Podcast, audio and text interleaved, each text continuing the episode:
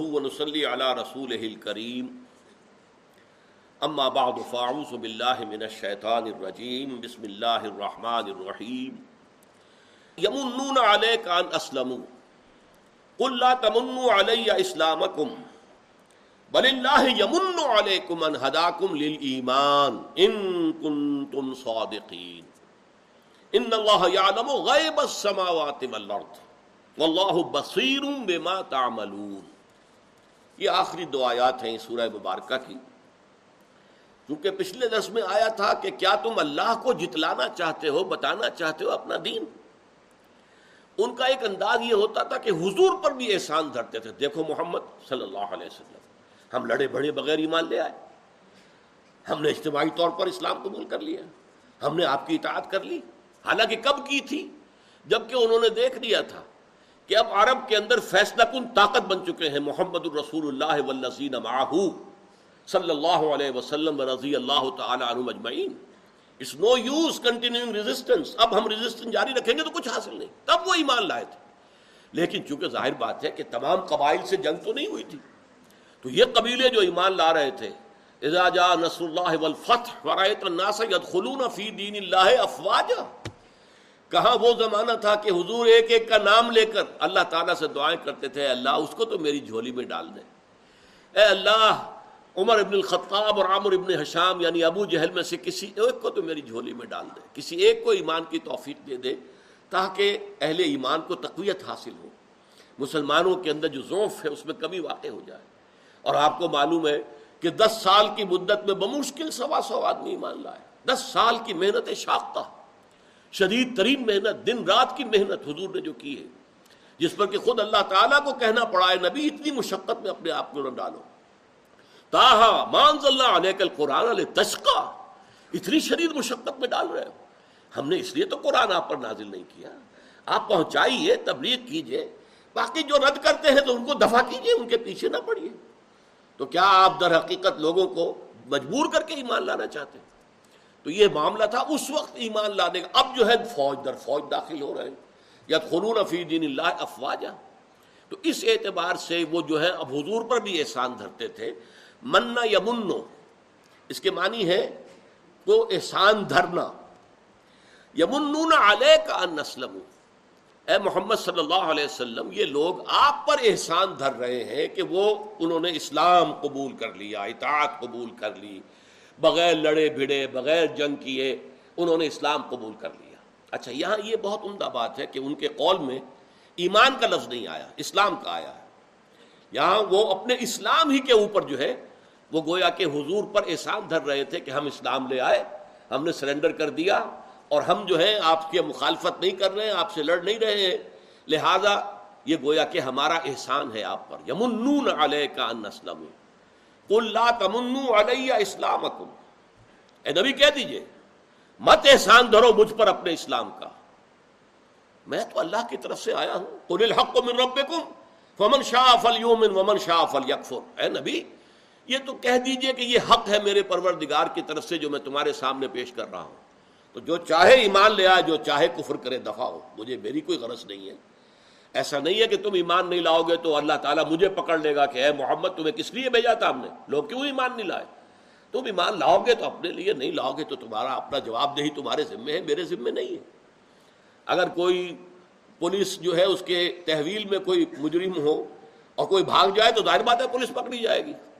لیکن یہاں معاملہ آپ کو داروغہ نہیں ہے کہ پوچھا جائے کہ فلاں لوگ جو ہے ایمان کیوں نہیں لائے۔ تو یمنون علیہ کا نسلم قل لا تمنو علیہ اسلامکم۔ بل اللہ یمن علیکم ان ہداکم للایمان بلکہ اللہ تم پر احسان دھرتا ہے، اس نے بہت بڑا احسان تم پر کیا ہے۔ ان ہداکم للایمان کہ ایمان کا راستہ تمہیں دکھا دیا ہے۔ یہ دیکھیے، بڑی پیاری بات ہے جو میں نے گزشتہ نشست میں عرض کیا تھا کہ اگر کوئی زیرو لیول کا شخص ہے جو اسلام لایا ہے، کہ نہ اس کے دل میں مثبت طور پر ایمان ہے نہ منفی طور پر نفاق ہے۔ لیکن یہ اگر اسلام پر عمل شروع کر دے گا، ان تو اللہ و رسول لا کو من اعمالکم شیا تو اس کے اندر ایمان پیدا ہوتا چلا جائے گا۔ گویا کہ اس کا اسلام ایمان کا ذریعہ بن جائے گا۔ اسلام کے راستے سے وہ ایمان تک بھی پہنچ جائے گا۔ اگر اس کے دل میں دھوکے کی نیت نہیں ہے، فریب کی نیت نہیں ہے، جھوٹا جھوٹا وہ جو ہے، وہ اسلام نہیں لایا ہے۔ اگر وہ اگر قلب کے اندر خلا کی کیفیت تھی، نہ مثبت ایمان، نہ منفی نفاق، تو اسلام پر عمل کرنے سے انسان کو ایمان حاصل ہو جاتا ہے۔ انہدا کم ایمان یوں سمجھیے کہ جیسے ایک راستہ ہے، اس راستے کی منزل ہے ایمان۔ اب تمہیں اللہ نے اس راستے پر ڈال دیا ہے کہ تم اسلام لے آئے ہو اور اللہ نے تمہیں اس کی توفیق دی ہے۔ یہ بھی نہ سمجھنا کہ تم اپنے اختیار سے ایمان لائے ہو۔ اللہ کی توفیق کے بغیر نہ کوئی ایمان لا سکتا ہے، نہ اسلام لا سکتا۔ ہے اپنا ارادہ، اپنا فیصلہ اپنی جگہ پر ہے، لیکن توفیق رب کے بغیر نہیں ہوتا۔ اللہ تعالیٰ کے عزن اور تحصیل اور توفیق کے بغیر نہیں ہوتا۔ ایسے بھی لوگ تھے جو آخری درجے میں بھی اس قدر کٹر رہے کہ وہ ملک چھوڑنے کے لیے تیار ہو گئے۔ بہت سے لوگ جن میں کہ ابو جہل کے بیٹے اکرما رضی اللہ تعالیٰ عنہ بعد میں وہ ایمان لے آئے، لیکن وہ بھی جا رہے تھے کہ اب ٹھیک ہے۔ اب یہ نہیں ہے کہ میں محمد کا دین اس لیے قبول کر لوں کہ ہم شکست کھا گئے اور وہ جو فاتح ہو گئے۔ ہمارا دین جو تھا، ہمارا شرک کا جو مذہب تھا، وہ حق تھا، اس پر قائم رہیں گے۔ تو پہلے کبھی مسلمانوں نے ہجرت کی تھی حبشہ کی طرف۔ اب وہ ہجرت کر رہا تھا حبشہ کی طرف۔ اور اس کے ساتھ اور بھی لوگ تھے۔ تو وہاں یہ ہے کہ راستے میں یہی جو گہرا قلزم ہے، اس کے اندر جو ہے ریڈ سی، اس میں طوفان آیا۔ اب کشتی میں جتنے مشرق سوار تھے، انہوں نے اللہ کو پکارا۔ اے اللہ اے اللہ اے اللہ، ہمیں نجات دے۔ تب اس نے سوچا ہم نے اس وقت نہ لات کو پکارا، نہ عزا کو پکارا، نہ منات کو پکارا، نہ حبل کو پکارا، کسی کو نہیں پکارا، اللہ کو پکارا۔ اس کا مطلب یہ کہ ہماری فطرت میں صرف اللہ ہے۔ باقی ساری چیزیں جو ہے یہ غیر فطری طور پر جو ہے ہم نے اپنے اوپر اوڑھ لی ہیں۔ ہماری اندر سے فطرت میں صرف اللہ ہے اور کوئی نہیں ہے۔ لہٰذا وہیں سے واپس ہوئے، آئے اور ایمان لے آئے۔ اور پھر ظاہر بات ہے کہ ایک بہادر جری انسان کے بیٹے تھے۔ اس لیے کہ ابو جہل بھی منافق نہیں تھا۔ اس نے اپنے غلط دین کے لیے گردن کٹوائی ہے۔ سامنے سے وار کرتا تھا۔ مانتا تھا۔ جب اس سے کہا گیا کہ کیا تمہارے خیال میں محمد جھوٹ بول رہے نہیں نہیں نہیں نہیں، محمد نے کبھی جھوٹ نہیں بولا۔ پھر تم ایمان کیوں نہیں لاتے؟ نہیں، یہ معاملہ دوسرا ہے۔ ہماری اور بنو ہاشم کی چشمک ہے، مقابلہ ہے۔ ہم نے ابھی تک کندھے سے کندھا جوڑے رکھا ہے۔ انہوں نے غربا کو کھانے کھلائے، ہم نے ان سے بڑھ کر کھلائے۔ انہوں نے حجاج کو پانی پلایا اور ان کی سیوا کی ہم نے ان سے بڑھ کر کی۔ ابھی تک تو ہم کندھے سے کندھا ملائے چلے آ رہے ہیں بنو ہاشم کے ساتھ۔ اب محمد کو ہم مان لیں تو گویا کہ بنو ہاشم کے ہمیشہ کے لیے غلام ہو جائیں گے۔ اسے رسول مان لیں، نبی مان لیں۔ گویا تکبر تھا اس کے راہ میں۔ ہائی جو تھا وہ تکبر تھا۔ یہ نہیں تھا کہ وہ اسلام کو پہچانتا نہیں تھا۔ تو وہ تکبر والا مزاج۔ تو اس تکبر والے مزاج میں کچھ ہوتی ہے نا چیزیں آخر؟ اسی لیے اس نے کہا تھا جب بدر میں گردن کاٹ رہے تھے کہ ذرا نیچے سے کاٹنا، تاکہ جب اسے نیزے کے اوپر رکھو کہ میرے سر کو تو گردن اونچی نظر آئے۔ اس قسم کا انسان۔ تو اکرما کا معاملہ بھی یہ ہوا ہے۔ پتا پر پوت اور پتی پر گھوڑا بہت نہیں تو تھوڑا تھوڑا۔ تو یہ بیٹا جو ہے، پھر اس نے جو محنتیں کی ہے اسلام کی راہ میں، اور جب یہ جھوٹی نبوتوں کا سلسلہ اٹھا ہے تو مسلمہ کذاب کے خلاف جنگ کرتے ہوئے شہید ہوئے ہیں حضرت اکرما ابن ابی جہل رضی اللہ تعالی عنہ۔ تو اس لیے فرمایا گیا کہ اسلام در حقیقت تمہارے لیے ذریعہ بن گیا ہے ایمان تک پہنچنے کا۔ یہاں میں تھوڑا سا وقت آپ کا لینا چاہتا ہوں۔ اللہ بصیر بما تعملون۔ اللہ دیکھ رہا ہے کہ تم کرتے کیا ہو۔ یہ میں بھی آپ کو حدیث سنا چکا ہوں کہ ان اللہ لا ينظر الى صورکم ولا الى اموالکم۔ ولكن ينظر الى قلوبکم اس میں ایمان ہے کہ نہیں؟ والى اعمالکم تم کرتے کیا ہو؟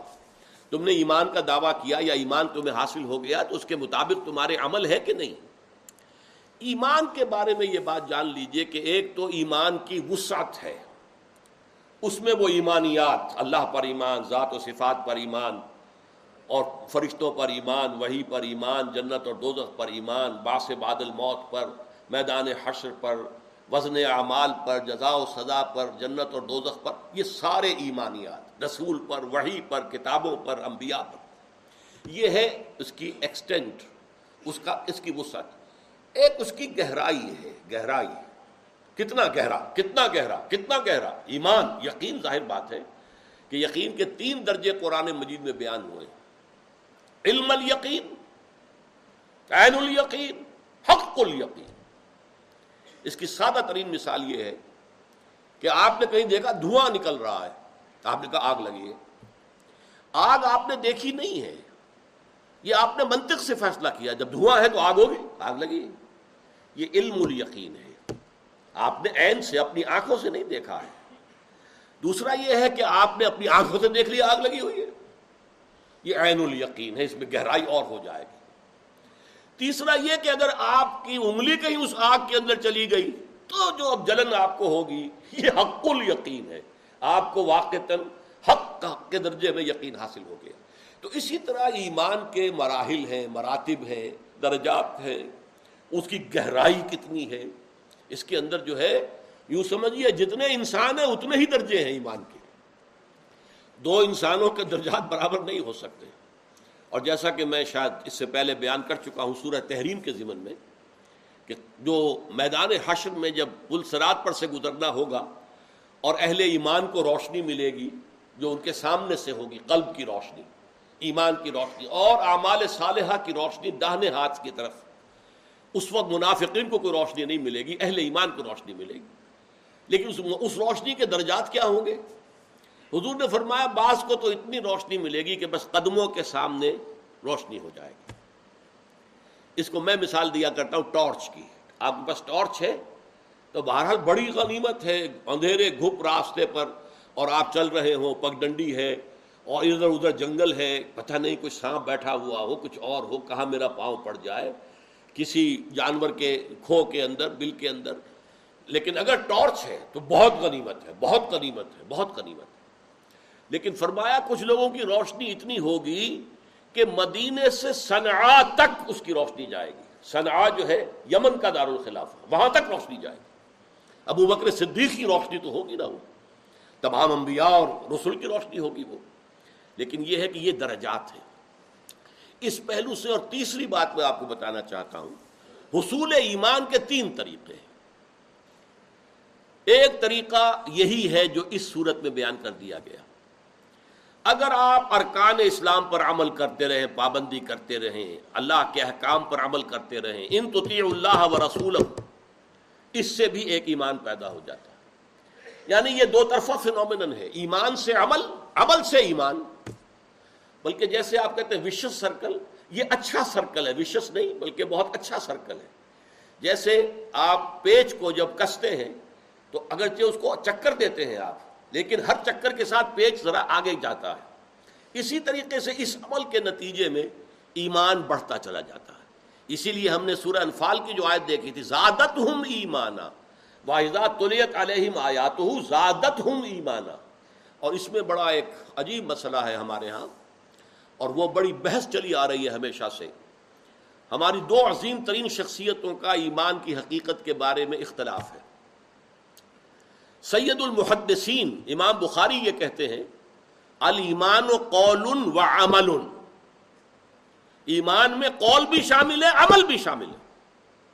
اور یزید و ینقص وہ ایمان بڑھتا بھی ہے، گھٹتا بھی ہے۔ امام ابو حنیفہ فرماتے المان و قول و تصدیق۔ عمل شامل نہیں اس میں۔ عمل علیحدہ کیٹیگری ہے۔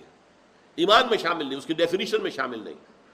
ولا یزید و ولا ینقص، نہ وہ گھٹتا ہے نہ بڑھتا ہے۔ چھ مکاتب فکر ہے مسلمانوں کے ایمان اور عمل کے باہمی تعلق کی نسبت سے۔ لیکن بارہ اس فرق کو میں آپ کو بتا رہا ہوں کہ یہ ایک ایسا ہے، مشرق و مغرب کی بات ہے۔ علیمان و قول و تصدیق۔ اب تصدیق وہ ہے کہ جو دل کے اندر ہے، جسے کہ آدمی جانچ نہیں سکتا کہ ہے کہ نہیں ہے۔ لہذا قول رہ گیا صرف علیمان و قول۔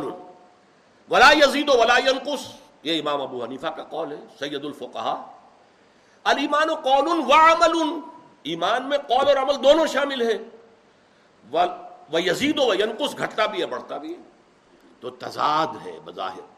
لیکن یہ ریزالو کیسے ہوتا ہے؟ کہ امام ابو حنیفہ فقی ہے قانون دان ہے اس لیے وہ قانونی ایمان کی بات کر رہے ہیں۔ قانونی ایمان یعنی اسلام۔ یہ جو ہے صرف انسان کا جو قول ہے اس کے اوپر دار و مدار ہے۔ جس نے کہا اشد اللہ الہ الا اللہ اشد اللہ محمد رسول اللہ وہ دائرہ ایمان میں آ گیا قانونی ایمان میں۔ اب وہ عمل کرے گا نہیں کرے گا، کیا کرے گا، اس کے دل میں دھوکہ ہے یا نہیں ہے، یہ تو ہم نے، ہمیں تو نہیں معلوم۔ تو بعد میں اس کا طرز عمل بتائے گا۔ لیکن مومن تو وہ ہو گیا۔ مومن بمانی مسلم یعنی اسلام والا حصہ جو ہے ایمان کا، وہ پورا ہو گیا۔ لیکن یہ یہ قانونی ایمان جو ہے، یہ نہ گھٹتا ہے، نہ بڑھتا ہے، کیونکہ ایک لیگل سٹیٹس انسان کو حاصل ہوتا ہے۔ مسلمان کا، میں مسلمان ہوں، میرا یہ حق ہے۔ اسلامی ریاست میں ووٹ کا حق ہوگا، مسلمان کو ہوگا، غیر مسلم کو نہیں ہوگا۔ ان کا کوئی علیحدہ باڈیز بنا دیا جائے، ان کی کوئی علیحدہ اسمبلی ہو، ٹھیک ہے۔ اپنے مسائل میں وہ پیش کر سکیں، اپنی گریونسز پیش کر سکیں، اپنے پرابلمز پیش کر سکیں، وہ ٹھیک ہے۔ لیکن اسلامک لیجسلیچر ہو اسلامی ریاست کے اندر قانون ساز ادارہ، جس کی بنیاد ہے قرآن و سنت، تو جو نہ قرآن کو مانے نہ سنت کو مانے، وہ وہاں کیسے رکن بن جائیں گے؟ تو سارا سیکولر نظام ہے جو ہمارا چل رہا ہے، ورنہ اس کے اندر کوئی امکان نہیں۔ اس حوالے سے نوٹ کیجیے کہ وہ لیگل سٹیٹس جو ہے، وہ نہ گھٹتا ہے، نہ بڑھتا۔ ہے علیمان قانون لا یزید ولا ینقص، نہ گھٹتا ہے، نہ بڑھتا۔ یہ نہیں ہوگا کہ ایک باغ پہ دو بیٹے ہیں ایک بیٹا جو ہے بڑا متقی ہے، پرہیزگار ہے تحجد گزار ہے۔ ایک ذرا ایسا ہی ہے، نماز بھی گنڈے دار پڑھ رہا ہے اور بھی اس کے کچھ آباد ناپسندیدہ ہے لیکن ہے مسلمان؟ اب اگر باپ کا انتقال ہوگا تو اس کی وراثت میں یہ نہیں ہوگا کہ تحجد گزار کو زیادہ حصہ دیا جائے اور وہ جو فاسق ہے اس کو کم حصہ دیا جائے۔ نہیں، برابر ہوگا۔ جب تک وہ مسلمان ہے آل اور نن لا ہے یہاں پر۔ جب تک مسلمان تسلیم کرو گے، اس کے سارے حقوق جو ہے مساوی رہیں گے۔ المسلم و کف المسلم امام ابو حنیفہ کا قول ہے کہ ہر مسلمان، ہر دوسرے مسلمان کے ساتھ مساوی ہے، بالکل ہے، ہمسر ہے، ہم پلہ ہے۔ فاسق و فاجر اور متقی کے درمیان کوئی فرق نہیں ہوگا۔ قانونی اعتبار سے۔ لیکن معاشرے میں ادب اور احترام کس کا زیادہ ہوگا؟ اللہ تعالیٰ کے ہاں کس کی پذیرائی ہوگی؟ یہ معاملہ تو جو ہے، اس کا تعلق ایمان سے ہے۔ اور وہ ایمان جو ہے، اس کتابیں ہے انسان کا عمل۔ یقین دل میں ہو تو کیسے ممکن ہے کہ عمل اس کے تابع نہ ہو؟ بہت سی احادیث موجود ہیں جس میں عمل کی بنیاد پر ایمان کی نفی کی گئی۔ لا یزنی زانی ہی نہ یزنی وہ مومن۔ زانی کبھی بھی حالت ایمان میں زنا نہیں کرتا۔ جب وہ زنا کر رہا ہوتا ہے تو اس وقت اس کے اندر ایمان نہیں ہوتا۔ ایمان ہو اور زنا ہو جائے، کیسے ہو جائے؟ بلا یسر کو سارے کو ہی نہ یسر کو وہ مومن۔ کوئی چور حالت ایمان میں چوری نہیں کرتا، اس وقت اس میں ایمان نہیں ہے، ورنہ چوری کیسے کرے گا؟ اس ایمان کی دو دھیلے کی قیمت نہیں ہے کہ جو ہو اور پھر بھی چوری کر رہا ہو انسان۔ کیا حیثیت اس ایمان کی؟ ولا یشرب الخبر ہی نہ یشرب وہ مومن اسی طریقے سے کوئی شرابی حالت ایمان میں شراب نہیں پیتا۔ تو اس حوالے سے ذرا نوٹ کیجیے، عمل کی بنیاد پر ایمان کی نفی۔ لیکن یہ ایمان قانونی ایمان نہیں ہوگا۔ گناہ کبیرہ سے بھی کوئی شخص کافر نہیں ہوتا، مرتد نہیں ہوتا۔ وہ اسلام میں داخل رہتا ہے۔ یہاں تک کہ زنا کیا ہو، اسے رجم کیا جائے، لیکن پھر اس کی نماز جنازہ پڑھی جائے گی۔ وہ مسلمان ہے۔ چاہے سخت ترین سزا آپ نے اس کو دی ہے۔ نماز جنازہ پڑھی جائے گی۔ عبداللہ ابن ابئی بھی، چونکہ منافق تھا، سید سید المنافقین، مسلمان تھا۔ لہذا اس کی نماز جنازہ حضور نے پڑھائی ہے۔ بلکہ اس کے لیے کفن کے لیے اپنا کرتا جو ہے وہ عطا کر دیا۔ کیونکہ ان کے بیٹے جو تھے اس کے ان کا نام بھی عبداللہ تھا، عبداللہ ابن ابئی عبداللہ ابن عبداللہ۔ وہ بہت سچے اور بہت مخلص مومن تھے۔ جب باپ فوت ہو گیا، عبداللہ ابن ابئی تو حضور کی خدمت میں حاضر ہوئے۔ آخر باپ تھا نا۔ حضور اپنا کرتا عطا کر دیجیے، میں اپنے والد کو آپ کے کرتے کا کفن دینا چاہتا ہوں۔ آپ نے اتارا اور دے دیا۔ حضرت انہوں نے کہا، حضور کیا کر رہے ہیں؟ اس بدبخت، اس منافق، رئیس المنافقین کو اپنا کرتا دے رہے ہیں۔ فرمایا عمر، میرا کرتا اسے اللہ کے عذاب سے نہیں بچا سکے گا۔ یہ تو ہم سمجھتے تبرکات ہیں اور یہ ہیں اور وہ ہیں۔ اللہ کی نگاہوں میں آپ سوچئے، حضور کا کرتا اور وہ اسے جہنم کی آگ سے بچا نہیں سکتا۔ وہ تو امال ہے تمہارے، اس کے مطابق فیصلہ ہوگا۔ تو ایمان کے بارے میں یہ بھی حقیقت سامنے رہنی چاہیے۔ اس کے حاصل کرنے کا ایک راستہ، وہ جو اس صورت میں بیان ہوا۔ عمل سے ایمان پیدا ہوگا۔ دوسرا راستہ، صحبت اہل یقین۔ وہ لوگ جن کو یقین والے درجے کا ایمان حاصل ہے، ان کی صحبت اختیار کریں گے۔ یہ بالکل فزیکل فنومنن ہے۔ آپ آگ کی بھٹی کے سامنے بیٹھیں گے، حرارت آئے گی۔ اور تو آپ کو کچھ نہیں کرنا، بس بھٹی کے سامنے بیٹھ جانا ہے، حرارت آئے گی۔ اس میں کوئی آپ کی محنت نہیں ہے۔ یہ نیچرل فنومنن ہے۔ جہاں برف کی سرے رکھی ہوئی ہیں، وہاں آپ بیٹھیں گے۔ تو برودت اور ٹھنڈ آپ کو پہنچے گی۔ اسی طرح صاحب یقین کی صحبت، وہ یقیناً یقین پیدا کرتی ہے۔ جس کو آپ کہتے ہیں کہ لو بگٹس لو تو اسی طریقے سے یقین بگٹس یقین۔ لیکن یہ دونوں جو ایمان ہیں، جو صرف عمل سے پیدا ہوا یا جو صرف صحبت سے پیدا ہوا یہ ایمان جو ہے اللہ وجل بصیرت ایمان نہیں ہوتے۔ اس میں ایمان کا جو فکر کا، تھاٹ کا حصہ ہے، شعور کا، وہ نہیں ہوتا۔ اس کو آپ کہہ سکتے بلائنڈ فیتھ۔ اگرچہ میں اسے تحقیر کے طور پر نہیں کہہ رہا ہوں۔ بلائنڈ فیتھ بہت مضبوط شے ہوتی ہے۔ اور اس کے، اس سے انسان اپنی جان پر کھیل جاتا ہے، قربانی دیتا ہے۔ بلائنڈ فیتھ بڑی شے ہے۔ ہمیں اللہ تعالیٰ بلائنڈ فیتھ عطا کر دے تو اور کیا ہے؟ ہماری تو دنیا جو ہے وہ بدل جائے گی، زندگی تبدیل ہو جائے گی۔ لیکن ایک وہ ایمان ہے جو شعور کے ساتھ ہے، فہم کے ساتھ ہے علا وجل بصیرت ہے۔ جس کے لیے سورہ یوسف میں الفاظ آئے ہیں کہ حضور سے کہا گیا، کہہ دیں آپ الحاظ ہی سبیلی ادو اللہ علا بصیرت انا وہ منی تباہنی کہہ دو، یہ میرا راستہ ہے، میں اللہ کی طرف بلا رہا ہوں۔ اللہ وجل بصیرت بلا رہا ہوں۔ میں اندھیرے میں ٹامک کوئیاں نہیں مار رہا ہوں۔ میرے صرف جنون و تخمین اور گمان نہیں ہے، یقین کی بنیاد پر، اور یقین بھی پورے شعور اور فہم کے ساتھ یقین۔ اللہ وجل بصیرت یقین کے ساتھ بلا رہا۔ وہ من تبانی اور وہ بھی جو میرے ساتھ ہے میری پیروی کر رہے ہیں۔ یہ اندھے بہرے مومن نہیں ہے بلکہ یہ حقیقت میں شعور کے ساتھ مومن ہے یہ جو شعوری ایمان ہے، یہ صرف قرآن مجید کے ذریعے سے حاصل ہوتا ہے۔ قرآن میں غوطہ زنی ہو، قرآن کے اندر، قرآن کو پڑھتے ہوئے انسان کی روح جو ہے وجد میں آئے اسے ہم سائنس میں کہتے ہیں سمپیتھیٹک وائبریشن کہ آپ کسی جس میں وائبریشن ہو رہی ہو، اس کے قریب اس کو رکھیں گے تو اس کے اندر بھی وائبریشن پیدا ہو جائے۔ تو قرآن مجید کو جب انسان سمجھ کر پڑھتا ہے، تو something vibrates with in you آپ کی روح جو ہے، اسے ٹیسٹیفائی کرتی ہے کہ واقع یہ حق ہے۔ معلوم ہوا کہ روح کا منبع اور سر چشمہ بھی ذات خدا بندی ہے۔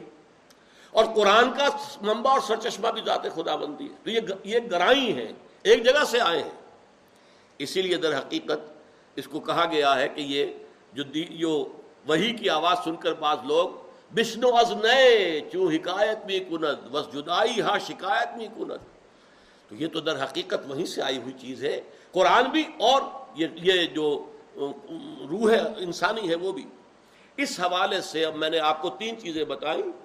ایمان بذریعہ عمل، جس کا یہاں کہا جا رہا ہے کہ دیکھو، تم اسلام لے آئے ہو۔ حالات ایسے ہو گئے، تم اسلام لے آئے۔ اگر تمہارے اندر دھوکہ نہیں ہے، تو اب تم اگر عمل کرو گے نماز پڑھو گے روزے رکھو گے زکوٰۃ دو گے خوش دلی کے ساتھ، اور جو ہے حرام چیزوں سے بچو گے اور ساری چیزیں اللہ کے لیے انفاق بھی کرو گے تو ایمان پیدا ہوتا چلا جائے گا۔ بل اللہ یمن علیکم انہداکم للایمان اللہ نے تمہیں اس شاہراہ پر ڈال دیا ہے کہ جس پر چلتے رہو گے تو ایمان حاصل ہو جائے۔ گا نمبر دو، میں نے کہا کہ صاحب یقین کی صحبت سے بھی ایمان پیدا ہوتا ہے، لیکن اصل ایمان جو ہے وہ در حقیقت قرآن مجید کے ذریعے سے۔ یہ ہے کہ جو انسان کے قلب کے اندر جو ہے، جو روح کو گرما دے اور قلب کو تڑپا دے، وہ جو کہا ہے، علامہ اقبال نے تو وہ کیفیت قرآن مجید کے ساتھ پیدا ہوتی ہے اور وہ یقین والا ایمان پیدا ہوتا ہے کہ جس کے اندر شعور کانشسنس اور فہم، اس کی انڈرسٹینڈنگ یہ ساری چیزیں بھی شامل ہوتی ہیں۔ ایک اور اعتبار سے ایمان جب عجیب ترین، عجیب کا لفظ اردو میں ہم کسی اور معنی میں بولتے ہیں۔ عربی میں عجیب کہتے ہیں کسی شے کو جو بڑی دل آویز ہو، دل فریب ہو، حسین ہو، خوبصورت ہو، دل کو کھینچ لینے والی ہو، عجیب اسے کہتے ہیں۔ ہم کہتے ہیں کوئی غیر معمولی سی بات ہو، کوئی اب نارمل سی بات ہو، عجیب ہے، لیکن نہیں۔ ان یو عجیب کہلاتا ہے۔ تو حضور نے ایک مرتبہ صحابہ سے پوچھا ای الخلق آجب و ایمان ای الخلق الیکم آجب و ایمان ذرا مجھے یہ بتاؤ کہ سب سے زیادہ حسین ایمان کس کا ہے؟ تمام مخلوقات میں۔ قالو الملائے کا فرشتوں کا۔ ظاہر بات ہے، وہ تو سامنے اپنے رب کے۔ آپ نے فرمایا وہ مالحم لا یومنون وہ کیسے ایمان نہ لائے؟ وہ مندر رب میں وہ تو اپنے رب کے پاس ہے تو ایمان ہی ایمان ہے ان کا تو۔ کون سا کمال ہو گیا ایمان کا؟ دوسرا اٹمپٹ کیا انہوں نے فل انبیاء پھر انبیاء کا ایمان ہے۔ آپ نے اس جواب کو بھی ریجیکٹ کر دیا۔ وہ مالحم لا یومنون والوحی ینزل علیہم وہ کیسے ایمان نہ لاتے جبکہ وہی ان پر نازل ہو رہی تھی؟ تیسرے درجے میں کہا ڈرتے ڈرتے کہا ہوگا، فنحن ہو پھر ہم ہیں۔ ہمارا ایمان سب سے جو ہے عجب سب سے خوبصورت۔ وَمَالَكُمْ لَا تُؤْمِنُونَ۔ وَأَنَا بَيْنَ أَظْهُرِكُمْ۔ تم کیسے ایمان نہ لاتے جب میں تمہارے درمیان موجود ہوں؟ میری بھٹی سے ایمان تمہارے دلوں میں پہنچ گیا۔ میں ایمان کی بھٹی ہوں۔ سٹیل فرنس کی طریقے پر جو جو حرارت ہے وہ میرے اندر ایمان کی موجود ہے۔ تو تمہیں ایمان پہنچ گئے پھر آپ نے فرمایا، ان اعجب الخلق الی ایمانا. ذرا غور کیجیے، اپنی قسمتوں پر ناز کیجیے، اگر اللہ تعالیٰ اس کا واقع توفیق دے ان آجب الخلق ایمان ان آجب الخلق الیہ میرے نزدیک ایمان عجیب ترین اور خوبصورت ترین ایمان میرے نزدیک ان کا ہوگا۔ لاخوانونا ہمارے ان بھائیوں کا۔ یاتون من بعدی، جو میرے بعد آئیں گے۔ یجدون صحفا انہیں صحیفے ملیں گے، قرآن ملے گا، صفحات ملیں گے قرآن کے۔ فیؤمنون بما فیہا وہ ایمان لائیں گے اس پر جو اس میں لکھا ہوا ہے۔ قرآن کے ذریعے سے ایمان، وہ عجیب ترین عجب ایمان ہے۔ تو اس کا موقع آپ کے لیے ہے۔ البتہ یہ ضرور کیجیے گا، افضل کا معاملہ علیحدہ ہے عجب کا معاملہ علیحدہ ہے۔ ایک شے حسین ترین ہے، ایک شے افضل ترین ہے۔ ہو سکتا ہے حسین زیادہ نہ ہو لیکن افضل ہو۔ لہذا افضل کے معاملے میں بات دوسری ہوگی۔ صحابہ کا ایمان سب سے افضل۔ کسی بڑے سے بڑے ولی اللہ کا ایمان بھی ادنا سے ادنا صحابی کے ایمان کے برابر نہیں ایک صاحب نے سوال کیا تھا، حضرت حسن بصری سے رضی اللہ تعالی عنہ، رحمت اللہ علیہ، کہ عمر بن عبد العزیز جو پہلے مجدد ہیں اور امیر معاویہ، ان میں سے ایمان افضل کس کا ہے؟ اب امیر معاویہ ایسی شخصیت ہے جن کے بارے میں اختلاف ہے کنٹروورسیز ہیں۔ ہیں صحابی۔ انہوں نے کہا کہ عمر بن عبد العزیز سے تو وہ گردہ وہ گردہ کہ جو اس گھوڑے کی ناک میں گیا تھا جس پر بیٹھ کر معاویہ نے اللہ کی راہ میں جہاد کیا تھا، وہ گردہ بھی افضل ہے۔ یہ ہے صحابی کے ایمان کا لیکن اس کے بعد جو ہے ہمارے ایمان ہے وہ افضل کا معاملہ ہو جائے گا۔ لیکن آج اب خوبصورت ترین ایمان کہ وہ دروازے ہمارے لیے کھلے ہوئے ہیں۔ ہم محنت کریں، کوشش کریں، عربی سیکھیں، قرآن میں غوطہ زنی کریں، اس کے ذریعے سے جو ایمان ہمیں حاصل ہوگا، وہ پھر آجب عجیب ترین اور سب سے زیادہ دل موہ لینے والا، اللہ کو پسند آنے والا ایمان ہوگا۔ اللہم اجعلنا منہم، اللہم اجعلنا منہم، اللہم اجعلنا منہم۔ بارک اللہ لی ولکم فی القرآن العظیم، ونفعنی ویاکم بالآیات والذکر الحکیم۔